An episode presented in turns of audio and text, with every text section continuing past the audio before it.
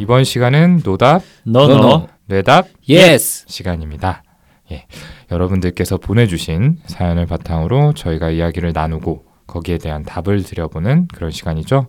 각자 소개부터 하고 시작하겠습니다. 네, 안녕하세요. 김지용입니다. 네, 안녕하세요. 윤희우입니다. 예, 그리고 저는 오동훈입니다. 예, 뭐 잡설 없이 바로 시작하겠습니다.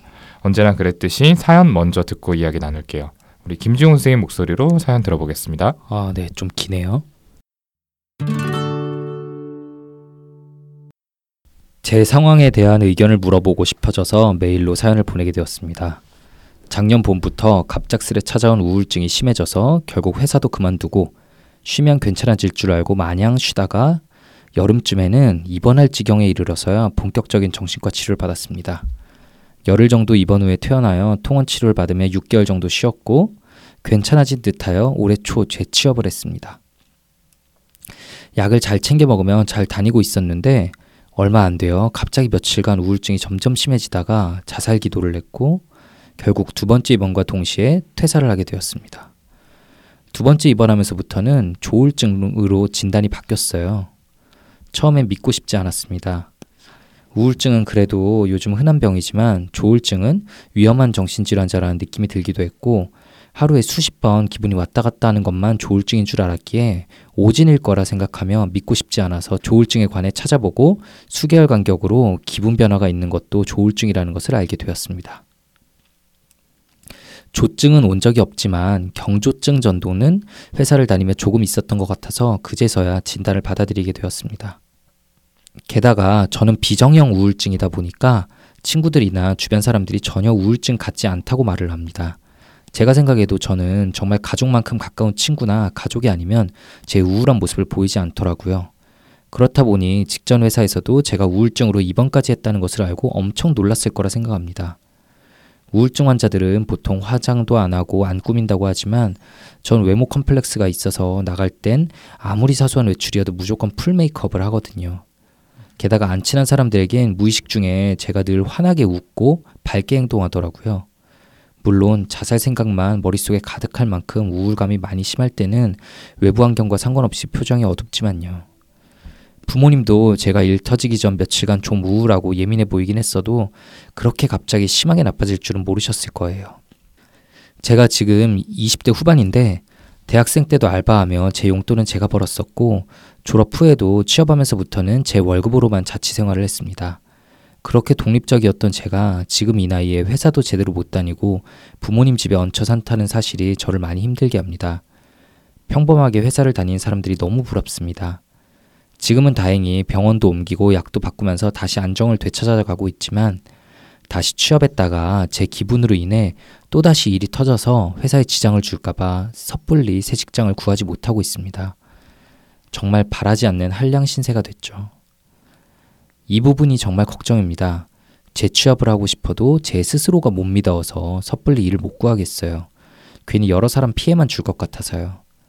지난번 주치 선생님께 언제까지 약을 먹어야 할지 여쭤보니 2년 정도는 먹어야 할 것 같다고 하시더라고요. 이제 부모님은 쉬셔야 할 나이가 돼 가시는데 부양하거나 도움을 드리지 못할 망정 제가 이 모양 이 꼴이라 많이 속상합니다. 알바하며 대학 생활할 때도 여유롭게 쓰진 못하더라도 부모님이랑 식사하게 되면 꼭 제가 사곤 했는데 그랬던 제가 이렇게 얹혀 사는 신세가 되니 죄송스럽고 자괴감이 많이 듭니다. 요약을 하자면 조울증이자 비정형 우울증인 제가 다시 안정적으로 회사를 다니게 될 수 있을지에 대한 고민입니다. 선생님들께서 들으셨을 땐 그리고 과거 환자들을 봐온 경험을 토대로 보셨을 때 어떻게 하는 게 좋을까요? 제 스스로가 제 감정을 온전히 못 믿겠어요. 지금은 그래도 괜찮은 나날을 보내고 있지만 우울감이 올 땐 정말 심하게 와서 작년 입원하기 전엔 친구들도 잘 안 만나고 밤에는 매일 혼자 술을 마시고 낮엔 소파에 누워 아무것도 못했습니다. 지금도 삶에 미련이 있거나 뭘 하고 싶다 이런 건 없습니다.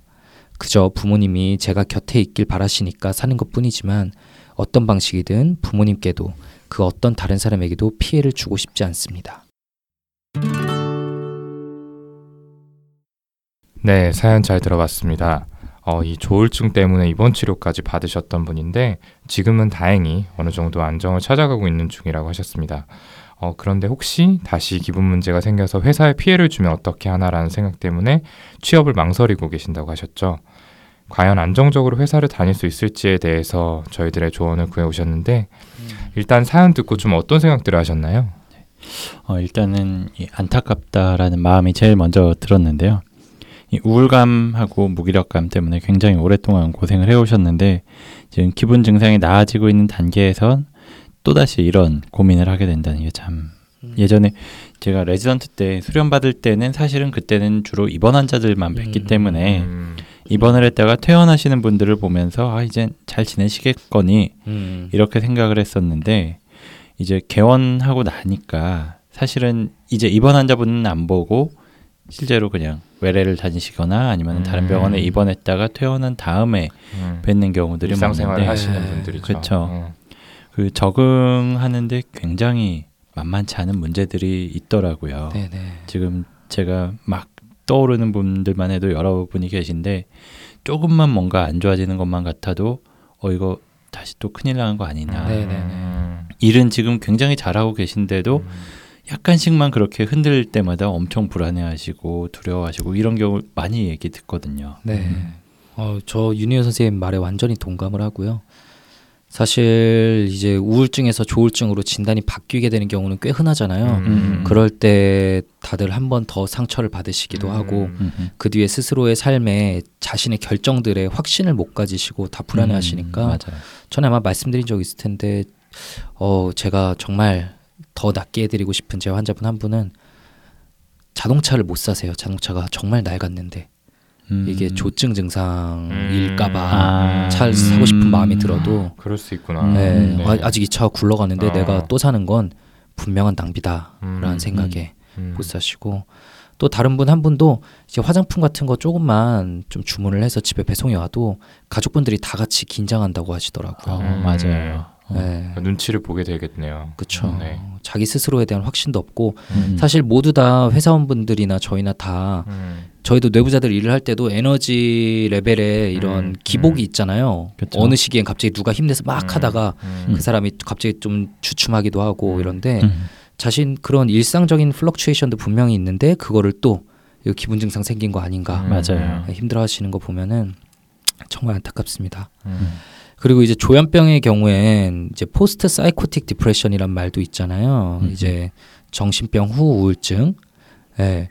환청이나 망상 같은 정신병적 증상이 있는 경우엔 이제 막 현실 검증력 떨어지면서 이치에 맞지 않는 행동을 하는데 나중에 증상이 회복되고 나서 아 내가 이런 행동을 했었다니 음. 라는 사실에 자괴감을 느끼고 이제 행동의 영향으로 인해 뭐 직업적 사회적인 문제가 생겼다는 걸 알게 되면서 우울감이 이제 발생하게 되는 걸 얘기하죠. 음. 근데 이게 꼭 조현병에 국한된 것 같지는 않은 게 조울증이나 우울증 같은 병도 비슷한 맥락에서 자책을 하거나 예, 이분처럼 내가 앞으로 잘 지낼 수 있을까 음. 불안감을 느끼시는 분들이 분명 계십니다. 네, 맞습니다.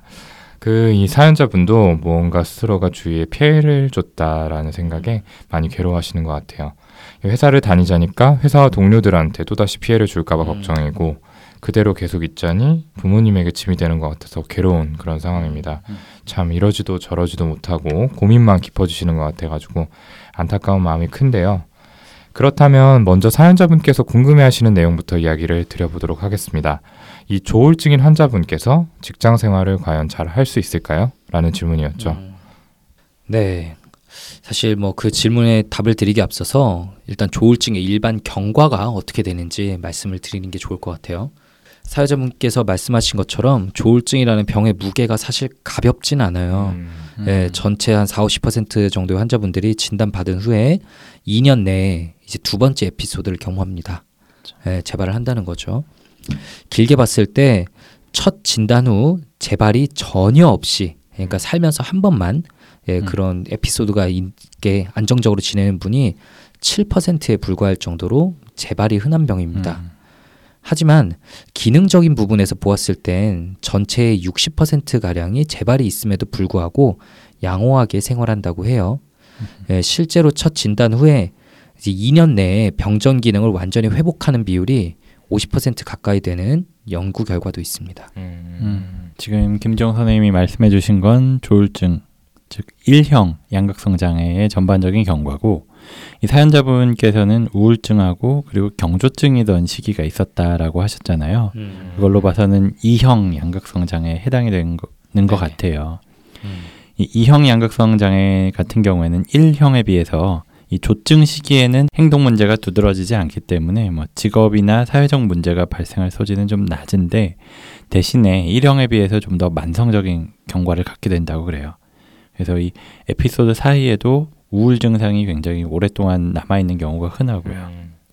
그래서 다시 말해서 1형 양극성 장애 같은 경우엔 그 에피소드와 그렇지 않은 시기 간의 구분이 확실한 반면에 2형은 그 경계가 좀 흐릿하다고 하고요. 그러다 보니까 기분 증상으로 인해 일상에 영향을 받는 시기가 아무래도 더 길어질 수밖에 없어서 삶의 질은 떨어지는 게 자연스럽게 따라오고요. 근데 이 사연자분의 경우엔 우울감이 그래도 비교적 확실하게 회복이 됐기 때문에 구직은 할 수 있지 않았을까라고 좀 추측을 해봅니다. 그러면서 일반적인 경과보다는 조금은 나은 상태지 않을까 하는 추측을 좀 조심스럽게 해봅니다. 음, 네. 네, 말씀해주신 일반 경과에 비해서 좀 더 좋은 예우와 나쁜 예우를 가지는 경우가 존재하는데요. 여기 대해서도 이야기를 드려보도록 하겠습니다.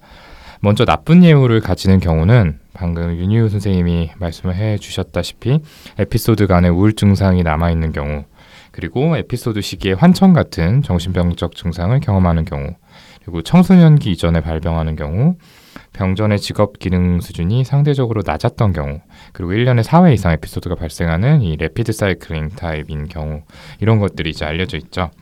반대로 비교적 좋은 예후를 시사하는 요인으로는 상대적으로 늦은 나이에 발생하는 경우 음. 그리고 이 질병 발생 전에 직업적인 기능이 양호했던 경우 그리고 여타 다른 정신과적이나 내과적 질환이 없는 경우 그리고 무엇보다 약물을 꾸준히 잘 복용하는 경우를 들 수 있겠습니다. 네. 뭐 사연자분의 경우 저희가 자세한 내용을 알 수는 없고 예, 또 걱정되는 부분들도 있으시겠지만 대체로 좋은 예우와 관련된 요인들을 많이 가지고 계신 것 같아요. 네, 20대 후반이라는 비교적 늦은 나이에 처음 진단을 받게 된 것도 그렇고요. 사실 10대 때 생기는 조울증의 경우에 유전적 경향성이 훨씬 음, 크고 재발을 음, 많이 하거든요. 음. 네. 그리고 우울 에피소드를 겪기 전까지 직장 생활을 잘 해오셨던 부분도 그렇고, 그리고 무엇보다 병에 대해서 스스로 인정하고 꾸준히 치료를 받고 계신다는 점이 음. 예, 좋은 예우와 관련된 음, 예, 절대적인 요인입니다. 이러한 점들을 보면 물론 조울증이라는 병이 완전히 병이 아예 사라지는 건 그렇게 회복되기는 쉽지 않겠지만 잘 이겨내면서 그냥 음. 안고 마치 고혈압이나 당뇨를 그냥 안고 건강하게 지내시는 것처럼 음, 이겨내실 수 있을 거란 생각이 들어요. 그런데 실제로 진료하다 보면 저희도 당연히 조울증 환자분들을 종종 뵙게 되는데 그리고 제가 우울증으로 진단을 처음에 받던 분이 아 도중에 아 조울증이었구나라고 음. 깨닫고 음. 조심스럽게 말씀드리기도 하죠. 음. 예. 어떻게 두 분 좀 직접 경험하시는 바는 어떠세요? 사연자분이 궁금하시는 것처럼 직장 생활 잘 하시는 분들 계시는지. 네. 사실 저 같은 경우에는 지금 이제 개원을 한 지 1년 반 정도 시간이 지났는데 개원을 해서 외래 진료만 보는 입장이다 보니까 사실은 조금 왜곡이 있을 수는 있을 것 같아요. 뭐 입원을 하시는 분들을 그렇게 많이 보지는 않는 점이 좀 차이는 있겠지만 그래도 제가 보는 환자분들 중에서 이 조울증으로 진단을 받으셨 받으신 다음에 저희 병원을 찾으셨거나 아니면은 그냥 저희가 외래에서 보면서 아 이분은 조울증이 맞구나 이렇게 생각을 하시는 분들 중에서 그 에피소드 중에서도 심지어 일상생활을 어느 정도 유지를 하시고 에피소드가 아닐 때는 굉장히 나은 생활을 하시는 분도 계세요. 오늘 외래 진료를 받으셨던 분도 제가 조울증을 처음으로 진단을 내린 분인데 그분 같은 경우에는 아마도 이형 양극성 장애가 의심이 돼요. 명백한 조증 시기는 그렇게 뚜렷하지는 않고 굉장히 만성적으로 우울한 시기가 있다가 어쩌다가 정말 한 몇 년에 한 번 정도씩 기분이 좀 좋아지는데 주변 사람들은 그 기분이 좋아지는 모습을 오히려 경계를 한다 그래요. 자꾸 뭔가 일을 많이 벌리고 사람들하고 싸우고 뭐 이렇게 되니까.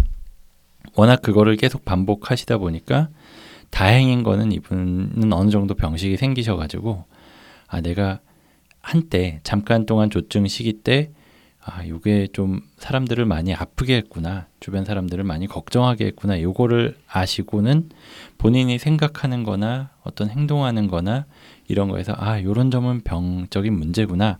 아니면 요거는 병이 아니구나. 요거는 그냥 얼마든지 누구든지 그렇게 생각할 수 있는 그 정도의 우울함이나 피로감이구나. 이거를 알게 되셨다고 그러셨거든요.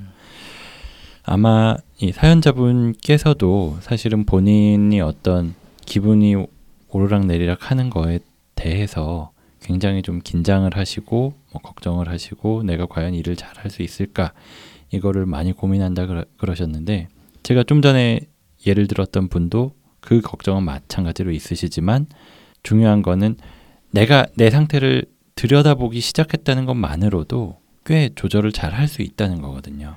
그리고 그게 좀 더 심해지는 것 같으면 주변 사람들한테 조언을 구할 수도 있고요.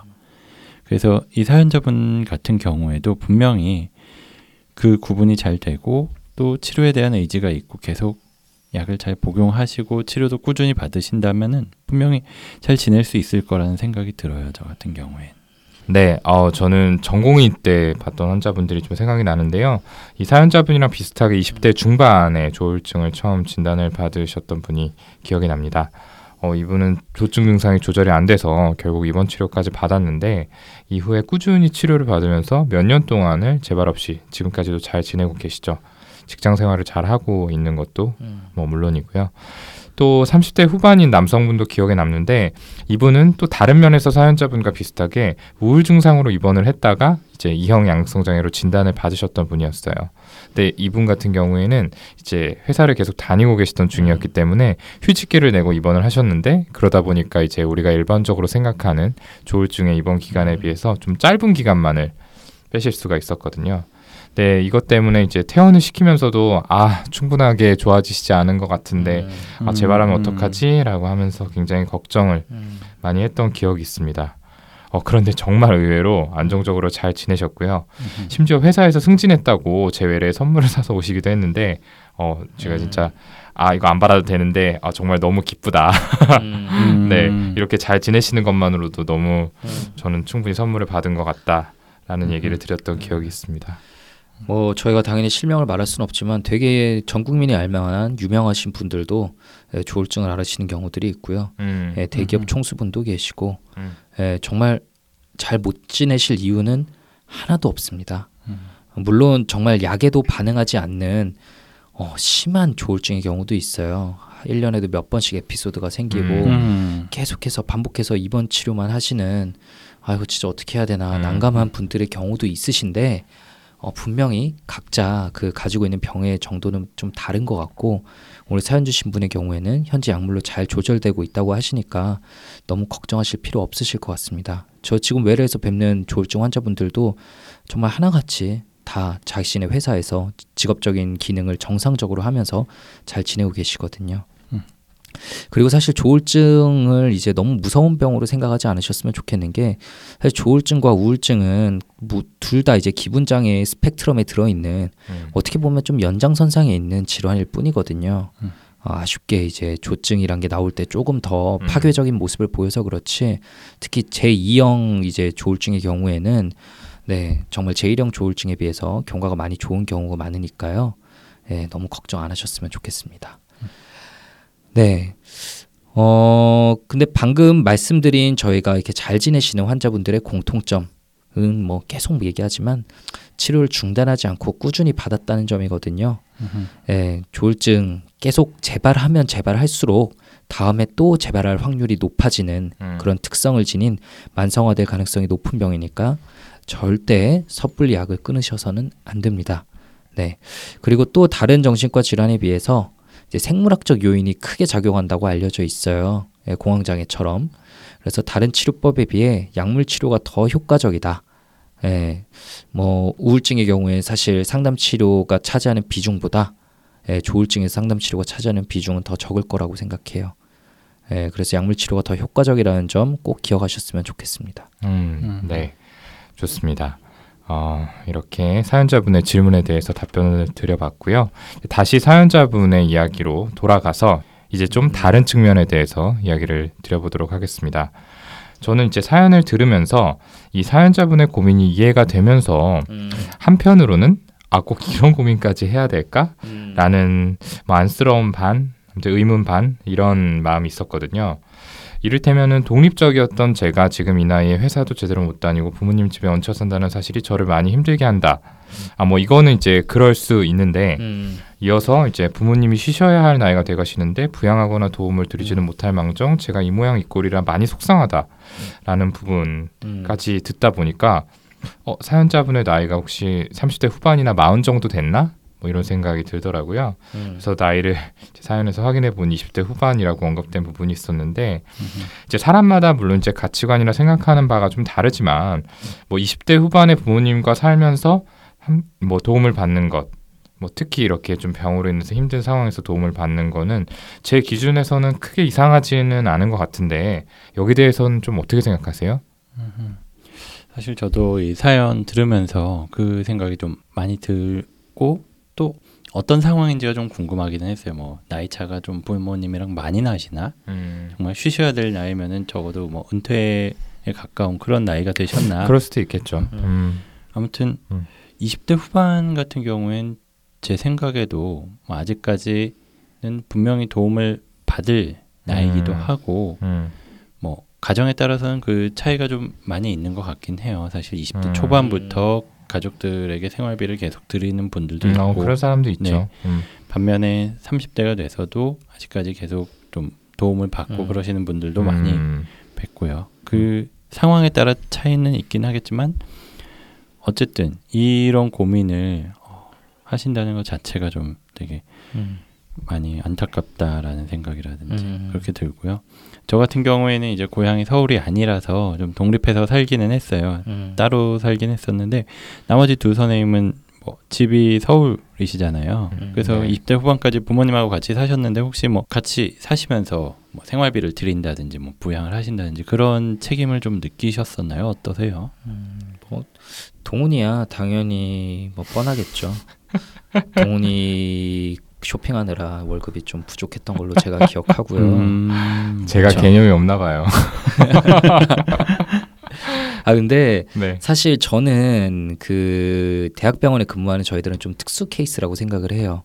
어, 같이 산다고 해도 사실은 병원에서 살 때가 음, 훨씬 그렇죠. 더 많고 사실 음. 병원이 집이었잖아요. 그렇죠. 예, 그러고 보니까 숙식비가 사실은 거의 안 들고 당직 서는 날 많으니까 음. 예, 밖에 나가서 뭐 사 먹을 일도 별로 없고 음, 교통비 사실 들 일도 별로 없고 음.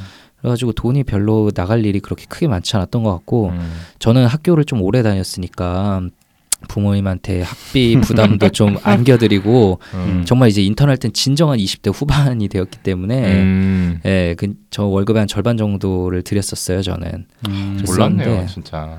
예, 근데 동훈이는 다 자기 같을 거라고 생각하고 맨날 저를 비난하고. 아니 근데 음. 약간 그동안 한 번도 듣지 못한 얘기인데 좀 그래서 의구심이 들어요. 약간 급조된 미담이 아닌가?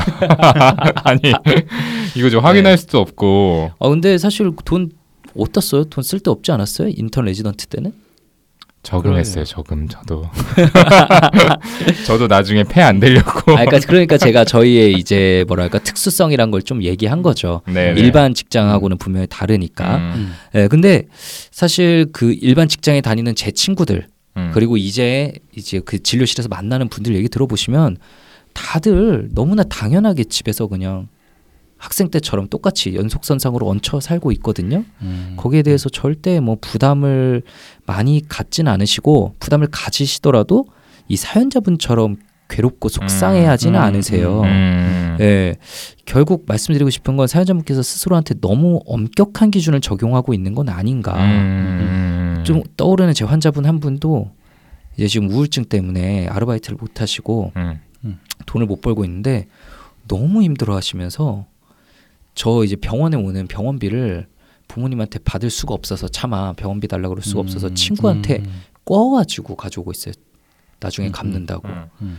근데 분명히 좀 스스로에게 엄격한 기준을 작용하시는 분들이 있고 그 중에서는 간혹가다 그게 우울증의 증상일 때도 있어요. 과도한 죄책감인 경우도. 근데 이분은 보면은 과도한 죄책감은 아닌 것 같고 뭔가 예, 엄격한 기준이 있는 것 같다라는 생각이 음. 들어요. 음.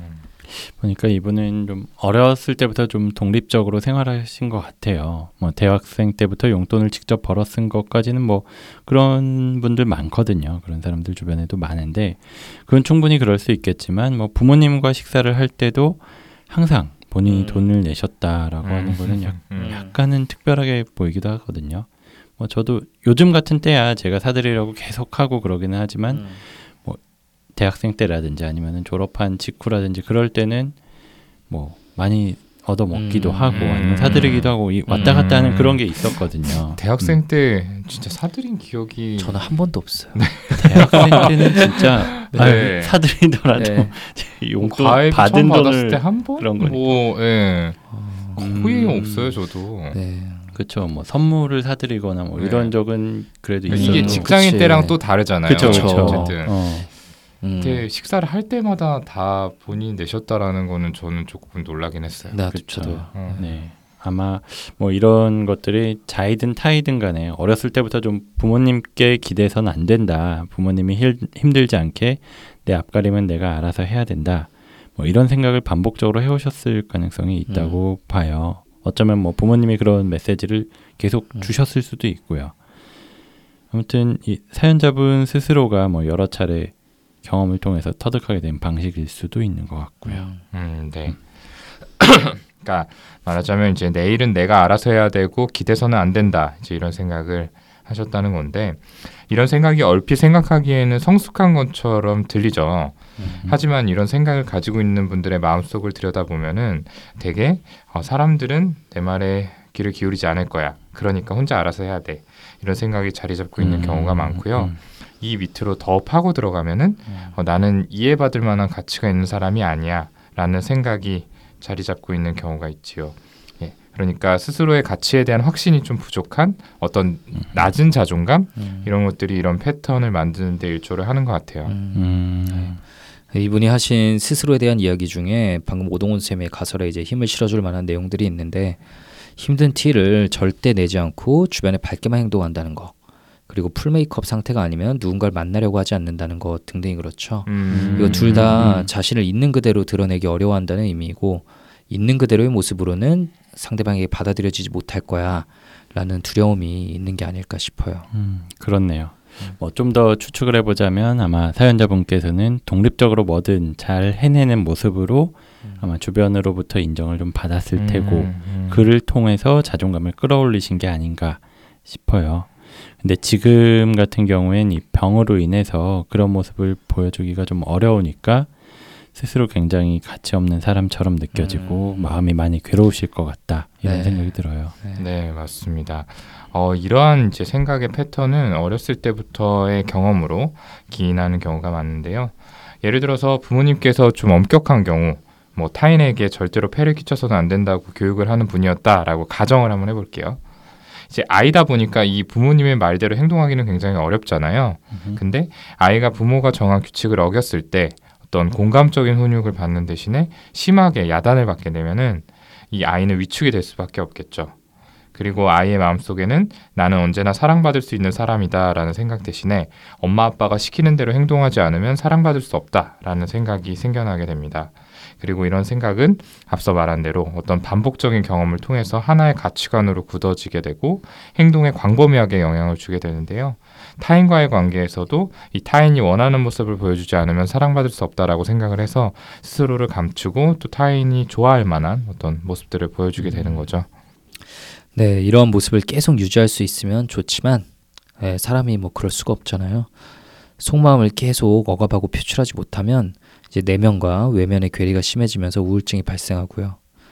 사연자분과 저희가 이야기를 직접 나눠본 거 아니기 때문에 단정지어서 이야기할 수는 없지만 사연자분께서도 어쩌면 이런 사연자분의 그 심리적인 원인이 우울증, 나아가 좀 조울증에 이르게 된데 영향을 미치지 않았을까라는 그런 정신분석학적 추측을 조심스럽게 해볼 수 있겠습니다.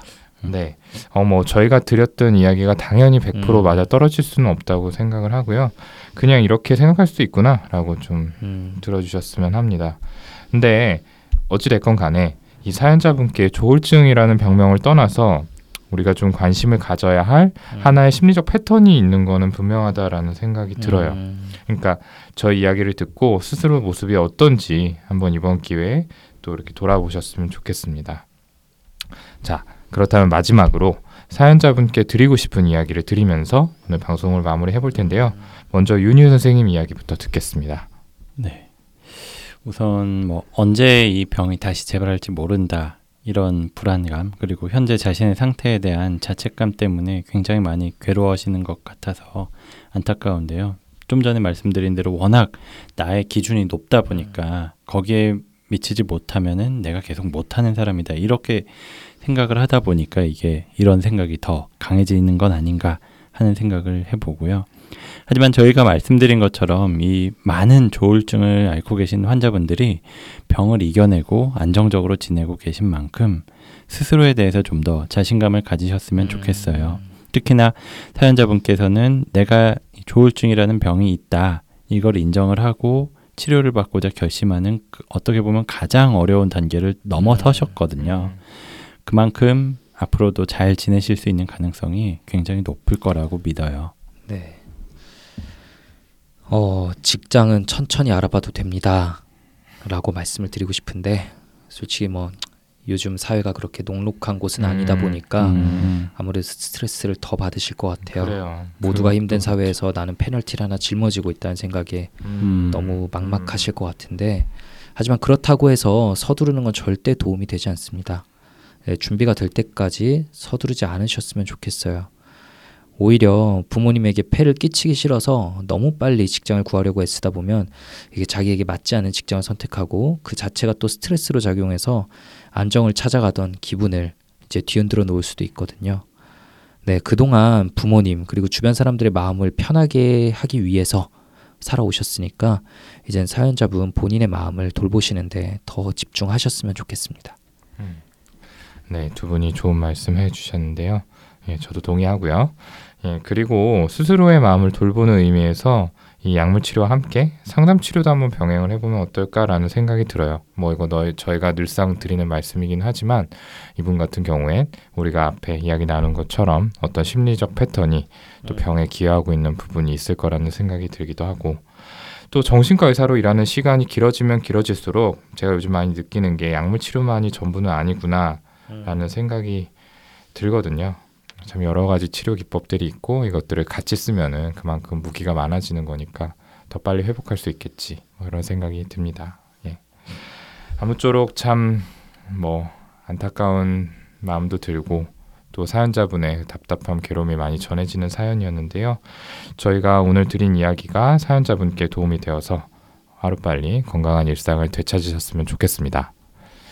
자, 오늘 방송은 이 정도로 마무리 짓고 저희는 다음번 시간에 또 사연과 함께 더 유익하고 또 흥미로운 내용 전달해 드릴 수 있도록 방송 잘 준비해서 돌아오도록 하겠습니다. 감사합니다. 감사합니다.